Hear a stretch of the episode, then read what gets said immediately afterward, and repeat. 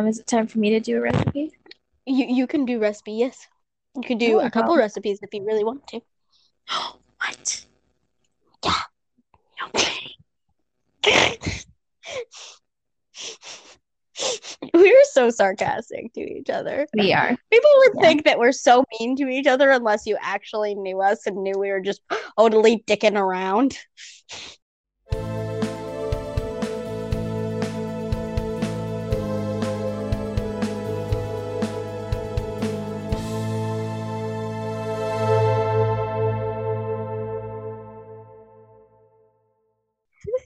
So, welcome to the 60th episode of the True North Witches podcast. And uh, we're recording this, and I'm um, four episodes behind, four and a half. I'm almost done editing the first one that I'm behind on.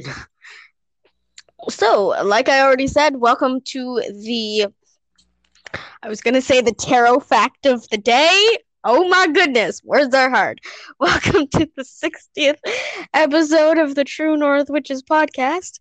I am the tarot pull of the day, and I am going to shuffle a little bit before we do this. Okay, so this tarot pull, we are the Six of Cups, and um, it's in reverse. But as per usual, I will read it in reverse and not in reverse because Stephanie does not read it in reverse. So if you don't, if you're like Stephanie and you don't read it in reverse, just take it for what you will. Yes. So the Six of Cups, not in reverse, means means reunion, nostalgia, childhood memories, and innocence. innocence. In reverse, it means stuck in the past, naivety, and unrealistic. And then the poem associated with the Six of Cups. You placed your roots and look how they flourished. A flower sits in each area of life just to show you the light. Share some of your petals and you'll never have to settle. People from the past sneak into the present, so ask yourself if you mesh. If not, let it go, both of mind and flesh. I feel like we've done this poem before. Uh, we might have. like I specifically remember the people from the past and like ask if you mesh part like specifically and Well, you it's placed your roots and look how they it, uh, yeah it's gonna happen i'm just i like to know which ones we've found found but yeah so that was the six of cups My witchy fact, I suppose. or tip or you know what you will My my tip maybe because I did not find a witchy fact because um I am ill prepared. Um so my witchy tip is to is to set reminders on your phone to carve out that magic time that you want to carve out. Ooh, I need to do that. I mean, there's tons of apps out there you could use, but um, if you just like put a reminder in your phone, like through an alarm, Or through your calendar app or Yeah. anything like that and just do it as a daily. Yeah. Like I like I put now I need to be like more daily about it, more often about it, but I've put in um the like I put in the retrogrades and the full moon and the new moons. okay, so that I don't forget. But I think I need a more I, I think yours is a good idea. I think I need more of a daily kind of thing. Maybe if it's just even like a five minute meditation. yeah, But I like that five minute meditations are always good. always. Especially good for those of you with ADHD brains. I just want to say it from an, another ADHD brainer. Uh, brainer. Um, that five minute if you can't do meditations Um, five minutes guided meditation. It doesn't have to be guided. It doesn't have to be like whatever you feel works for you. Um, sometimes for me, it depends on what my ADHD brain uh, decides it wants to do. Some days are good for, you know, just sitting there like a lunatic. Uh, some days are good for um, just Wallowing in your own self pity. It's not. No, Is that not what we're supposed to do? no. Okay. But you know, you know what we we I feel like having somebody to do it with um is also better. So if you have somebody who can like meditate with you or like gets you to do something that then reminds you to meditate, like my mom and I will do our like workout together on Zoom. And then I remember to meditate after that. Um but really like ev- like I said, every brain works different. Some days music is the way to go. Doesn't have to necessarily be like not. Oh, I have to put music every time I try to meditate. Now, the key word in there is try. but here's the thing too. Sometimes I can't physically make my brain do the meditation, so sometimes that's when I require the guided meditation as part of it. Do you know what I mean? Even Like have the guided meditation part. So an Yeah. A for effort situation. a for effort situation.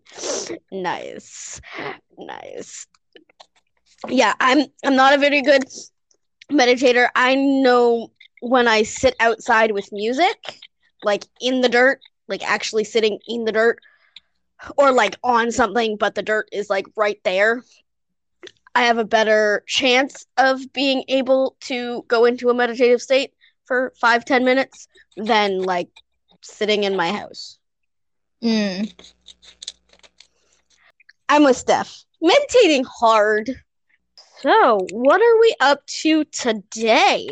Well, so we are talking a little bit about kitchen witchery, um, as per our July um, topic, um, which is almost over. We're almost to birthdays for both Stephanie and I, which It's my birthday and I'm proud I want Yes. to. So, kitchen witchcraft. Um, so we're going to talk a little bit about what it is, um, some recipes that we have, um, and shoot, shoot some shit. Where's our heart?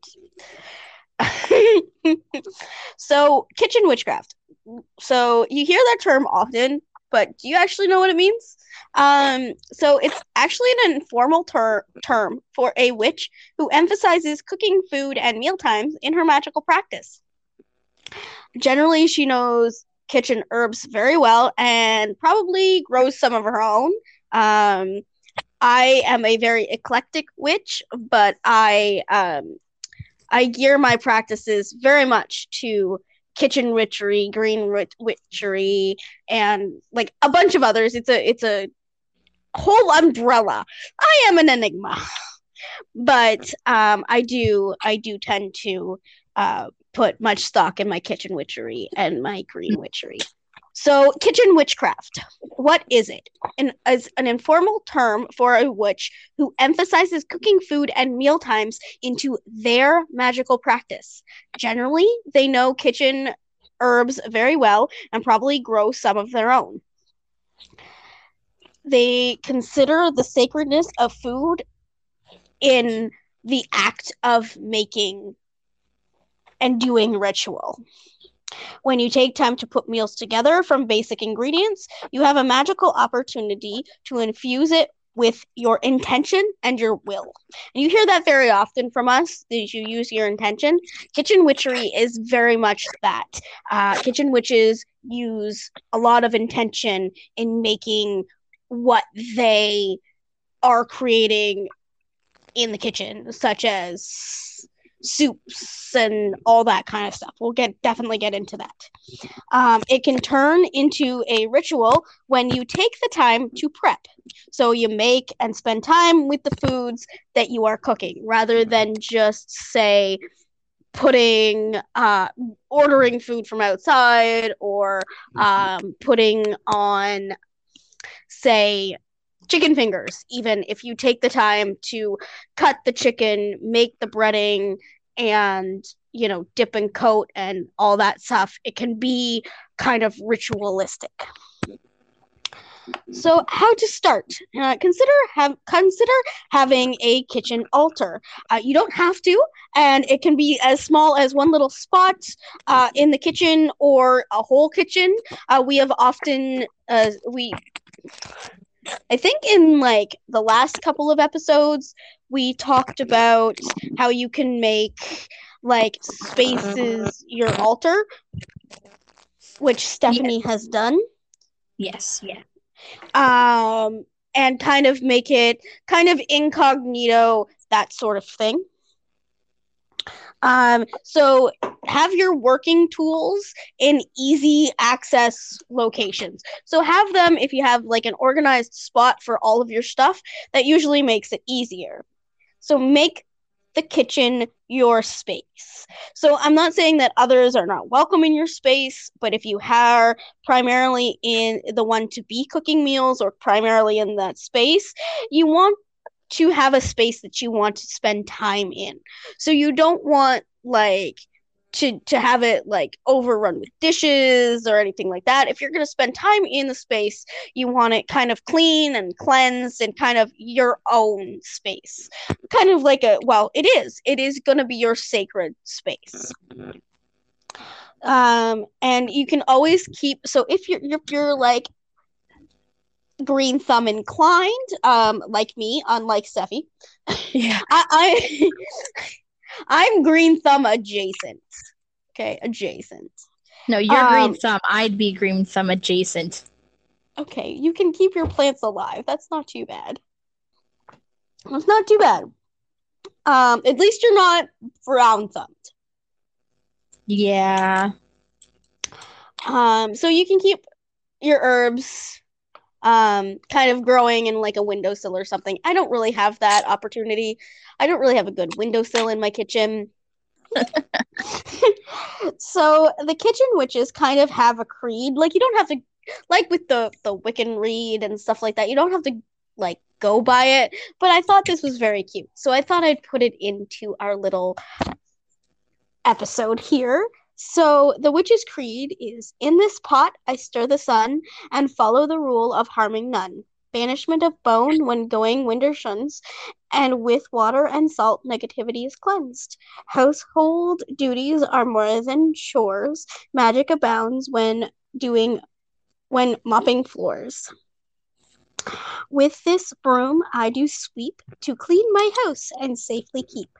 Marigold, basil, thyme, and yarrow, my spell is cast for a better tomorrow. Lemons for joy and apples for health. The power within gives great wealth.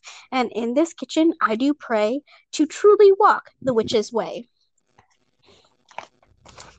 I liked that. Mm-hmm.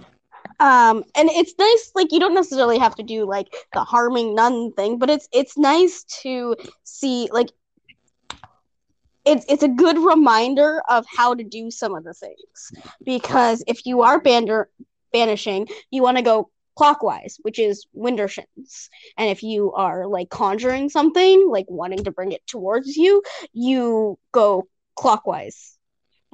Yeah, counterclockwise for banishing, clockwise for inviting in. So it's a nice little way to remember some things.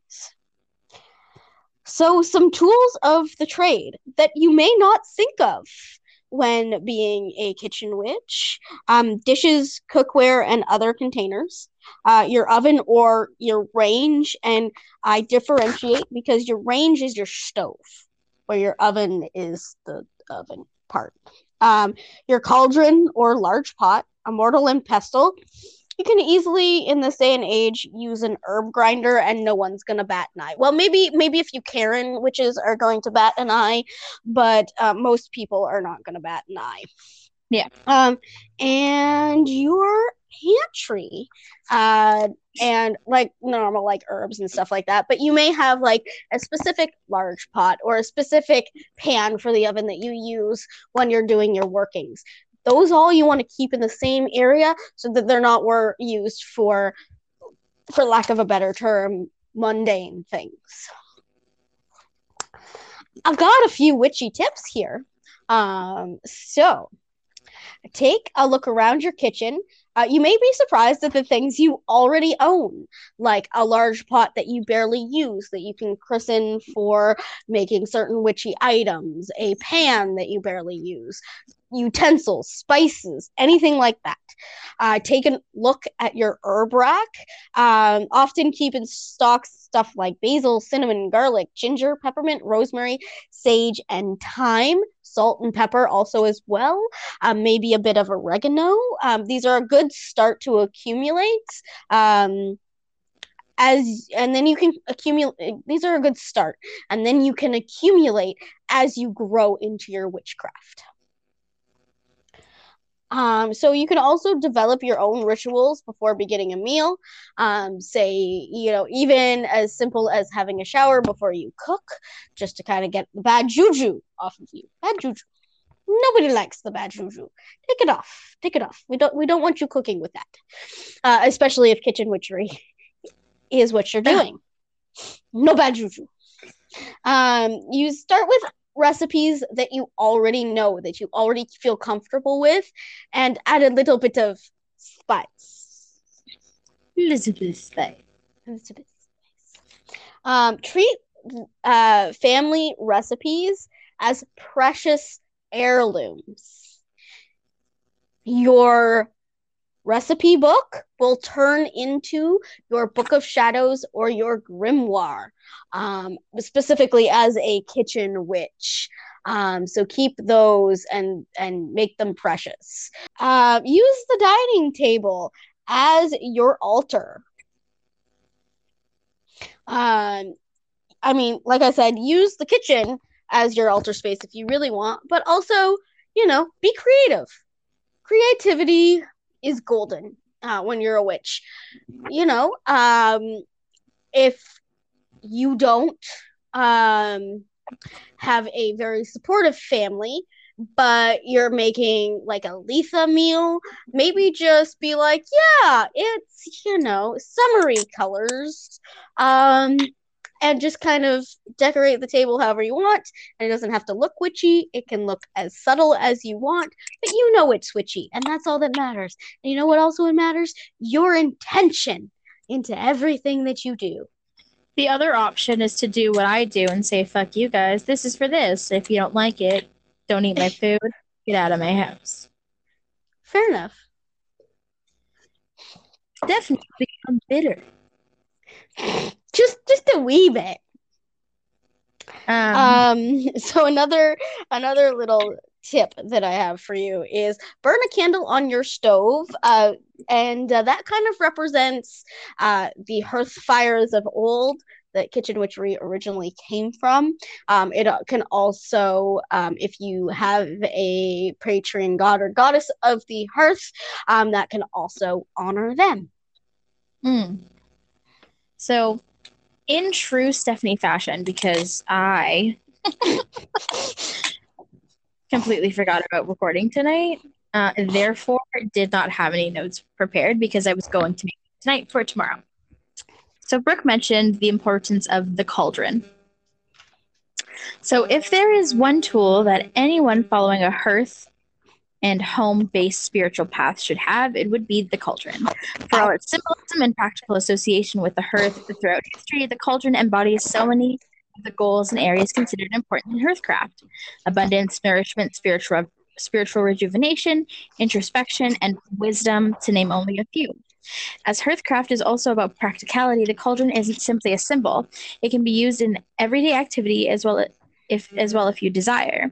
The modern kitchen cauldron is known as a Dutch oven, available with and without legs depending on indoor or outdoor use, and made of cast iron or enamelware. If you acquire a cauldron solely for ritual or spiritual use, it doesn't have to be cast iron.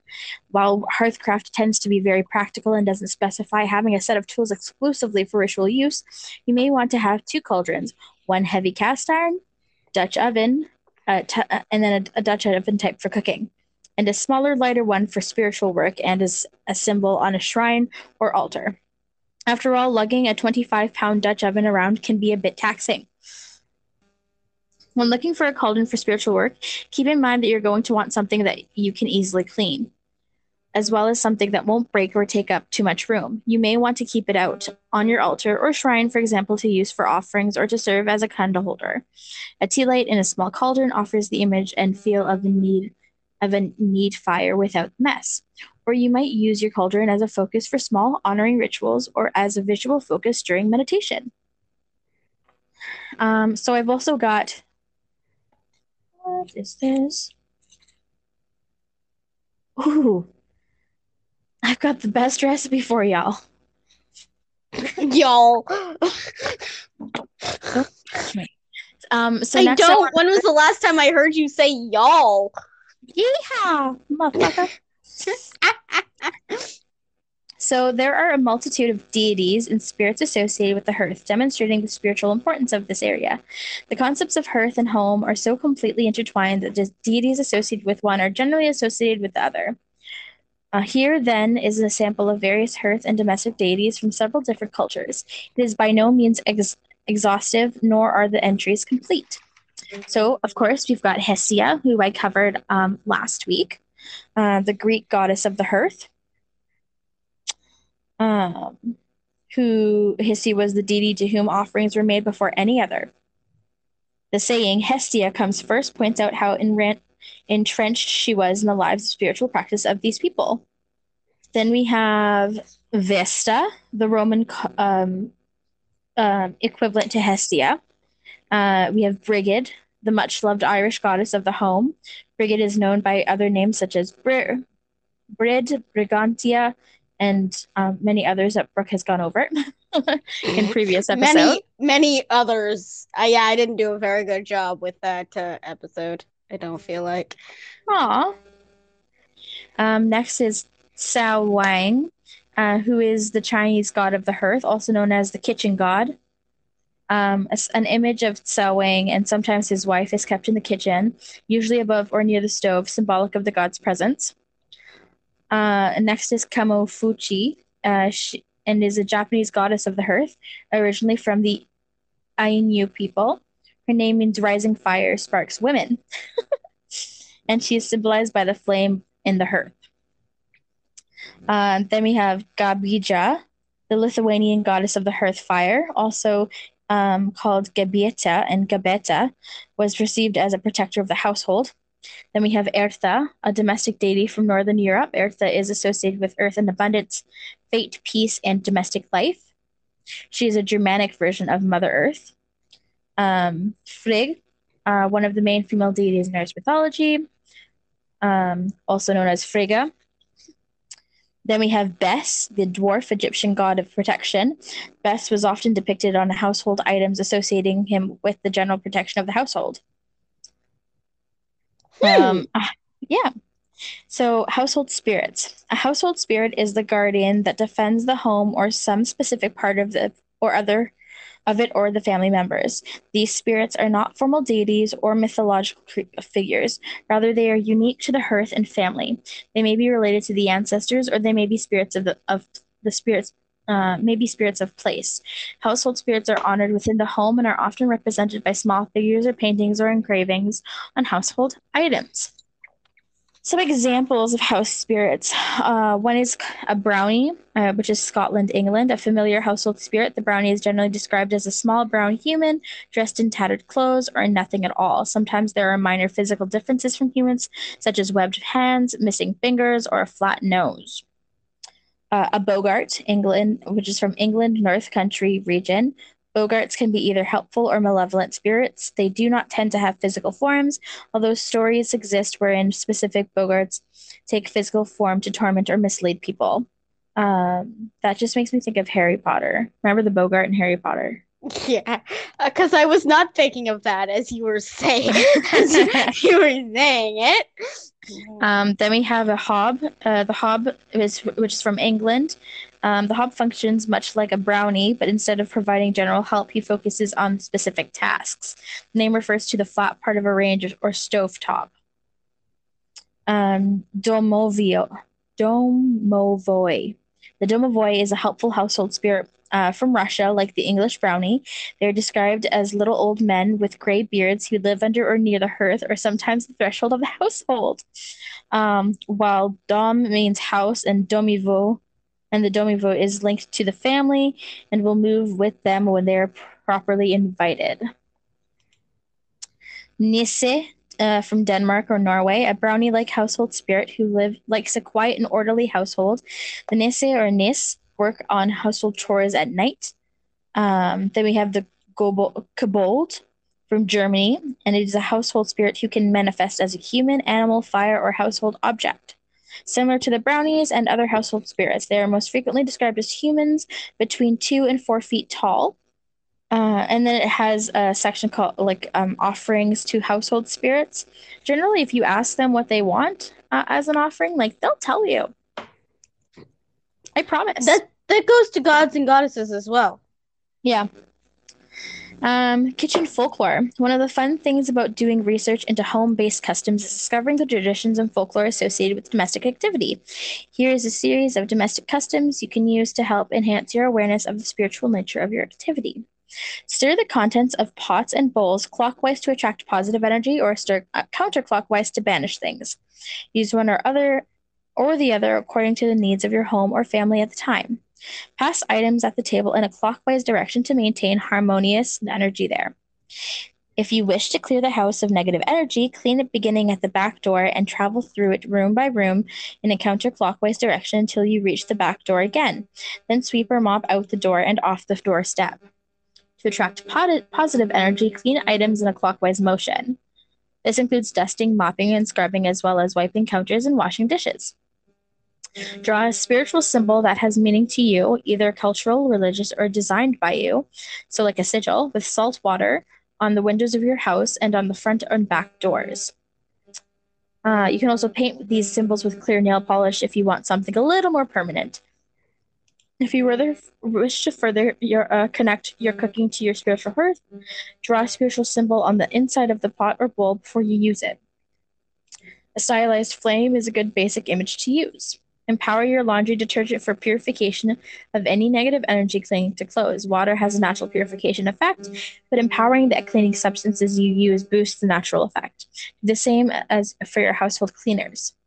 Running out of salt is said to be bad luck for the prosperity of the home. Keep a small packet of salt somewhere to ensure there will always be salt in the house. Hanging there braids, will always be in my house. Yeah. Hanging braids or wreaths of garlics, onion, or hot peppers will keep your kitchen free of negative energy. Compost them every fall and hang new ones. Never eat them. Hanging bunches of dried Indian corn attracts prosperity and abundance. Leave an, opinion, uh, leave an onion or a clove of garlic outside below the kitchen window to absorb your negative or any negative uh, energy trying to enter the home. You may leave them around the doors to the, of the house as well. Place new ones there every month or more frequently if the old ones decay faster. Um, so next I've got a couple of spells.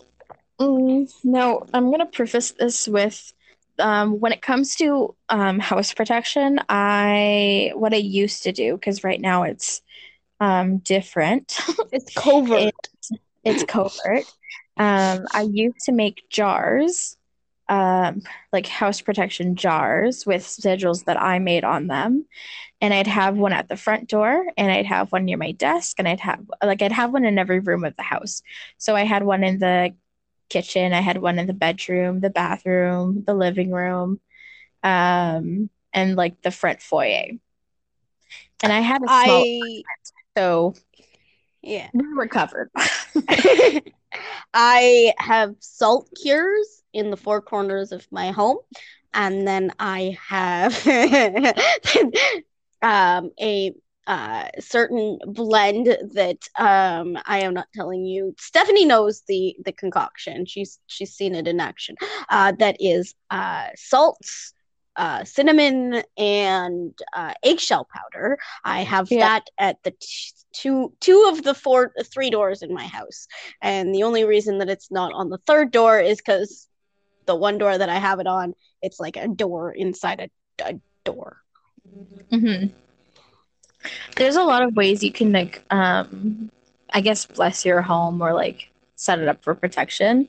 Uh, if you have um, uh, the book called The House Witch, which is where I've gotten all of my information today because that's what was closest, um, it's a really great book to have and read through. Also, um, um Supermarket Magic is also very good. Mm-hmm. Uh, now, earlier, Brooke had mentioned she's like a herbal witch, or I guess a green witch, but also very eclectic. Um, now, myself, I used to be more eclectic. I'm more of an eclectic witch, but like, um, I've more come into um, herbal, like herbalism and all of that stuff. Um, so I'm, I guess I'm more akin to, um, like a hearth witch. I am a good and bad influence all at the same time. Yes. One of my favorite wives' tales, um, you know, when it comes to like the home, the home, is actually one for New Year's Eve, where my mom would make us walk out, um, like walk out of the house left foot first, and then step back into the house right foot first, so that we're starting the year off right. I've heard of that. Maybe I just heard of that because your mother's made me do it, but I've heard of that. I, I think it's because your mother made me do it. It seems, That's quite possible. Like, that, that seems like that seems like something your mother would have taught me. Yeah. To to be fair. Yes. But yeah. I was like um, the daughter, the extra daughter she never had or wanted because she didn't even want the third one she had. So, at least I was a uh, good-ish role model. Ish. I mean, eh, good-ish. Ish. I think she thought I was a good role model, and that's all that really mattered. Yeah, but if she knew, if she knew how influence you actually are. Oops. Uh, hey. Um, so I guess now me and Brooke have like spells for you and recipes. Well, I have a, a thing first, um, a little thing. It's it's not really a recipe, but it didn't really go with the rest of the information, so um, it's gonna sit here because it kind of makes sense here because it's kind of a halfway in between. Um, I have some herbal tea correspondences for oh, you. So those I of you that really like tea, did you get the uh, same book? No, considering the fact that I don't know where I got this because this is one of those books that I've been making since high school. Those blue books that I have like chocked yeah. full of information. Yeah, it's in that. I went like I went through these books that I have and I found a bunch of witch tips first off. So uh, we've got a shit ton of shit for witch tips. So if you need any, let me know because I got, I got. Um, mm-hmm. but um, this one stood out to me the most. Um, like I've got like tons of spells and information in here. So I do have some evil, evil, herbal tea correspondences for you. This is definitely not all of them, but uh, this is what I had found at this time. This is the second book in the series that I've already made of my online information. Um, and the first one is anise, uh, which is good for calling the spirits. Uh, bergamot, which we often find in um, certain teas, uh, and by certain certain teas. I mean, Earl Grey teas and Lady Grey teas usually have bergamot in them. And they're good for success. Burdock root teas are good for purity and protection. Chamomile is good for meditation. It is also good for sleep. And that's just off of the top of my brain because we all know chamomile. We all know chamomile. Uh, yeah. Elderflower is good for divination. Eyebright is good for mental and psychic power. Hyssop is good for purification. Lemon leaves, so the leaves of the lemon tree, are good for lust. Lemon balm, which, funny enough, is part of the mint family, is good for health success. Mugwort is again good for divination. You've heard probably out the wazoo about mugwort um, and what it's good for. Mullein is also good for divination, and rose hips are good for psychic power and divination. And uh, any kind of mint tea, like peppermint, uh, wintergreen, that sort of thing, uh, they're very good for um, energy first off which is strange you wouldn't think an herbal tea is good for energy but it is um it's good for energy and it is good for um like if you're feeling a little bit off Yeah. um in any sense like it's good for headaches stomach aches and pains uh, Yeah. anything like that Um, so what I had was um herbal blends. So herbal blends you can make yourself. Um, so for pro- productivity, try cinnamon, clove, allspice, and ginger. For healing, try vervain, rose, chamomile. For relaxation, try rose, chamomile, and lavender. For communication, try basil, carnation, and lavender. For protection, try vervain, uh, vervain, rosemary, pinch of salt, and clove. those blends sound really good though Mhm. Um, and anything can be considered a recipe, but like herbal blends are really good in like stews and things like that as well. Um, now, mind you, the little cook in me is going, make sure that it corresponds with the whatever you're making. Um, but they would definitely be good as uh, teas. They sound like, but I never Yeah. think of carnation as edible. But you know what? It a lot of things are edible that we don't think is edible. Uh, okay. So a few um recipes to start, I guess. We can start with some um a simple one um that I use often. Um if you're feeling a little bit like you need some extra oomph for the day, uh protection wise usually is what I use it for. Um you can make what I consider quote unquote my magical coffee. So what I do is very simple. I just add uh usually it's cinnamon. Um sometimes I add other er- uh herbs and spices such as cloves and nutmeg uh, depending on how I feel into my coffee mixture and just run it through like you would your coffee just make sure they're all in powdery form like ground coffee is and that's what I usually use for a bit of so for your magical coffee um, coffee of your choice. Uh, ours tends to be Tim Hortons in this household, but it, it really can be whatever you prefer. Um, I, I usually use ground cinnamon um, as a base, and then like sometimes that's just all I want. But then sometimes I add things like nutmeg, cloves, that sort of thing, um, and then just run it through like you would a regular coffee bag. You just add it to your to your coffee instead. So use that as like a, a boost because um, depending on what you put on it, definitely cinnamon. Um, cinnamon is very good for protection purposes, and that's what I tend to use it for.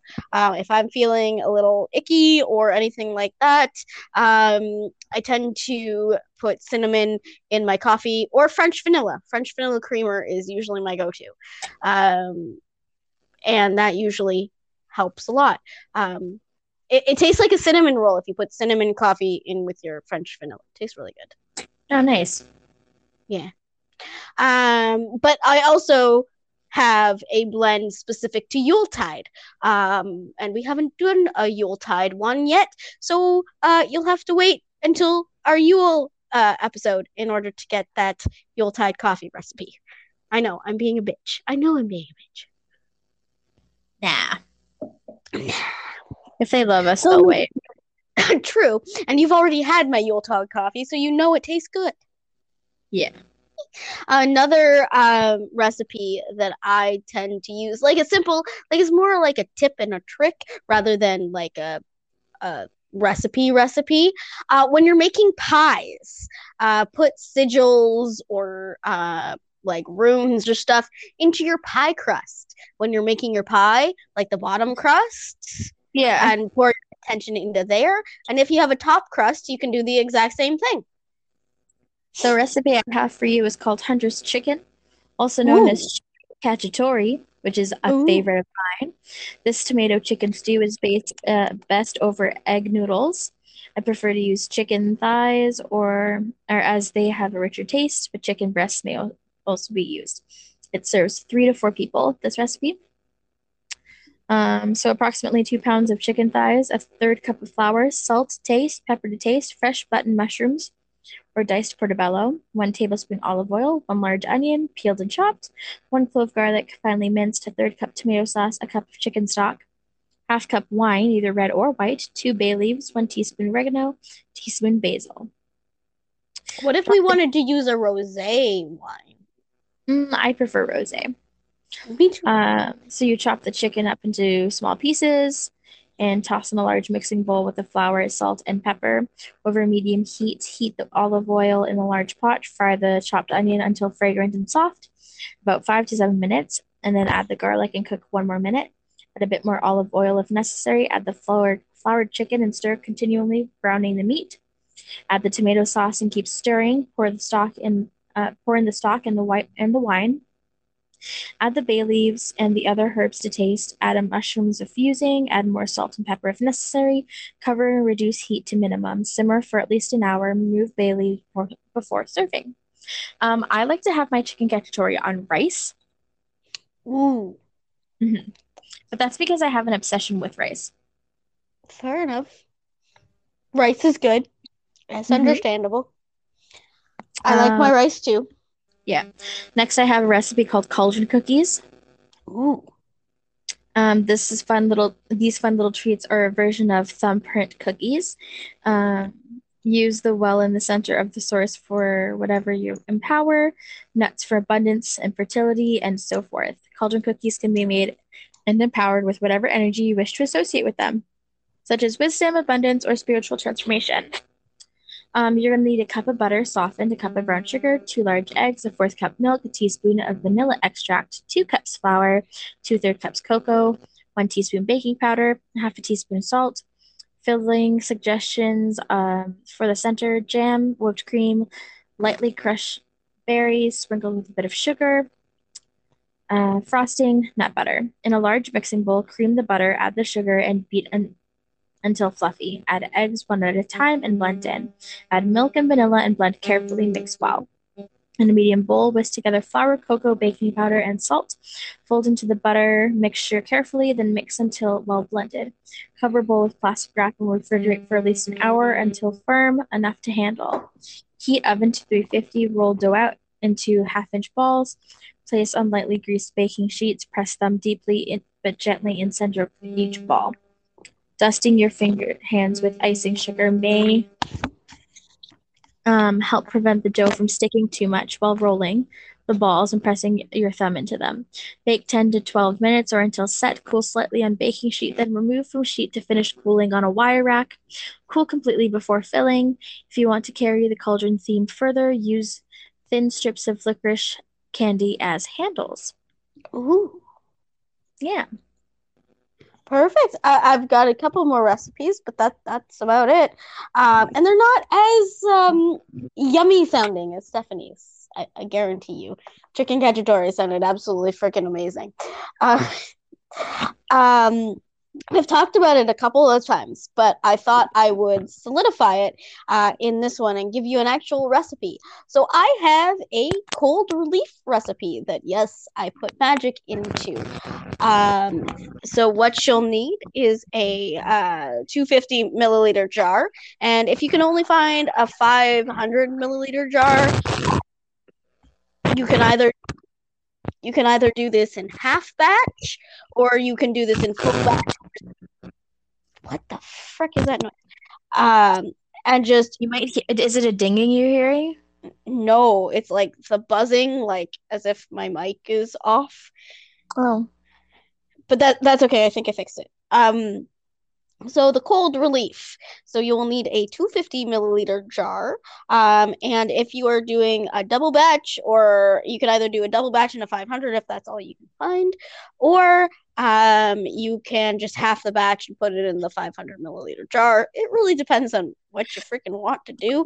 Depends on how much you're gonna you figure you're gonna use this. I usually I usually do a 250 mil. I usually double this recipe, but put them in two 250 jars because I have a couple of friends who actually uh, use this. Um, and I think I'm going to gift this one to Stephanie for the cold time of the year because um, that's all I have to say about that. Hey, uh, hey now. I use it too. I'm usually the one that uses it the most in this house. You and I are bad when it comes to the cold weather. Shush you. Would do you want it? Yeah. Okay. so, um I don't really like pineapple, so a lot of a lot of cold recipes call for like pineapple juice, and Stephanie is allergic to pineapple, so we try to avoid those in most of our dishes. Um, so in this cold relief, you will need half of a lemon. If you're doing a double batch, obviously you will need the full lemon, two cloves of garlic, or really you can never have enough garlic. It just depends on your preference. Uh, minimal, two cloves. Anything over that, you're fine. Uh, half an inch of garlic. Uh, again, an inch of garlic if you're doing this in double, and then enough honey to fill your jar. And I do suggest that maybe you find local honey, as that will probably do your cold the best. So let this concoction steep for at least one day minimum. Um, it can really steep for as long as you want it to, but I would steep it and leave it in the refrigerator. Um, it is it is not shelf stable, um, so definitely keep it in the refrigerator. And um, you can add a teaspoon to tea of any kind or hot water. Um, and then you'll drink it. I prefer to put mine in either hot water or peppermint tea just to add to that uh, healing effect that it has. Hi, guys. Editing Brooke here. I do realize that I had said that you needed garlic twice. Um, but the quarter of an inch to an half an inch of garlic that I say in quotes is actually supposed to be a quarter of an inch to half an inch of garlic. Uh, just just gonna put that into the system here so that we all all are aware of that. Thanks. And my last one, although um, many people are like chomping at the bit probably to know that pasta recipe, but I'm still gonna keep that one under wraps and I'm gonna use that one um, in our uh, Mabon, uh, yeah, Mabon recipe. Is it Mabon? Samhain? Yeah, I don't know, one of those. Uh, not Samhain. we did We've Samhain, so it's Mabon. Mabon. So I'm going to keep that as an, a Mabon recipe um, under my hat for a little bit longer. I've kept this under my hat for at least a year, so I'm I'm, I'm biting at the bullet here. Um, but one of the things that I really like to make um, in my house, um, and I do it often because it's uh, if you are a uh, witch who can't handle like incense smokes or can't have, um, say, a candle in your house, these are wonderful. And they are simmer pots. They are a, uh, so what you'll need is fresh or dry herbs, spices uh, of your choice, uh, fruit pieces, any any of those, any mixture of those. I um, tend to do a Yule one that I will share on the page later on. Um, but also you can do things with fresh herbs such as a rosemary simmer pot and you'll just need pot and water and then you just simmer it on the stove and keep an eye on it. And the this can bring your intention and smell of good stuff uh, into your home and kitchen as you're cooking. And uh, it can be in if you don't want to have like the incense burning or can't have the incense burning for whatever these simmer pots can definitely bring the energy and the magic into your home. They are wonderful. And you can literally make them with whatever you feel is needed at the time they're lovely to have um, but that's all I had for you for this episode. Um, I I got uh, the information um, from Moody Moons, Learn Religions, and Mumbles and Things.com. Um, I love things.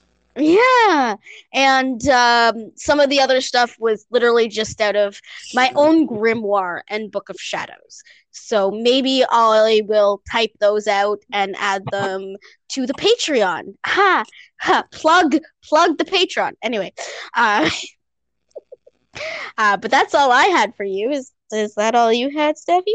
Sure is. Sure is.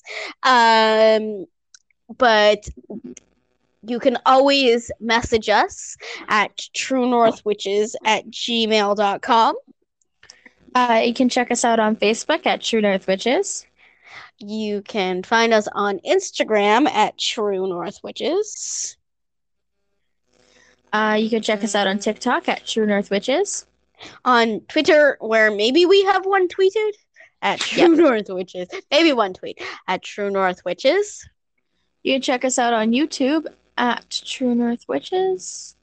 And um, if you have noticed that maybe we're missing a couple of uh, videos on our YouTube account, maybe check us out at patreon.com forward slash TNW podcast or look us up in the search bar at True North Witches. I have now figured out how to get our little goodies and our little bonus sods, as we uh, so call them, onto our Patreon. So uh, the second tier or higher usually gets you those little bonuses. The first tier will get you a Patreon shout out, and it just gets uh, up from there. So uh, if you wanted to support the channel, uh, support what we do here, want to hear more, um, we definitely have those tiers available. You don't have to uh, support the channel, but if you like what you hear here on um, on the podcast, um, then take a shout to our uh, Patreon and uh, give us a look or a listen, yeah. whichever you want. A look or a listen, I like that. um, you can also check us out on our website, um, where I plan to get on get some blog posts up. Um, I've been very busy lately, or lately with the new changes in my life and starting a new course. So um, yeah, been behind on things. You can also uh, support the channel by going on to Etsy, where we have some merch and we have some handmade items by one of the witches. And if you want a tarot reading or an oracle reading, those are going up shortly. So take a cheeky peek and, uh, you know, check out our Etsy. Woohoo! I, I mean, if you like us and want to hear from us on a personal level too, that'd be great. Yeah. But that's all we had for you today. You have a wonderful week, witches, and I'm trying to get this up. I'm trying to go through four episodes this week. This is this is gonna be interesting. Um, but I'm gonna try to get this up. But if you need anything from us, witches, give us a holler. But we will see you in the next episode. You have a wonderful week, witches. Bye.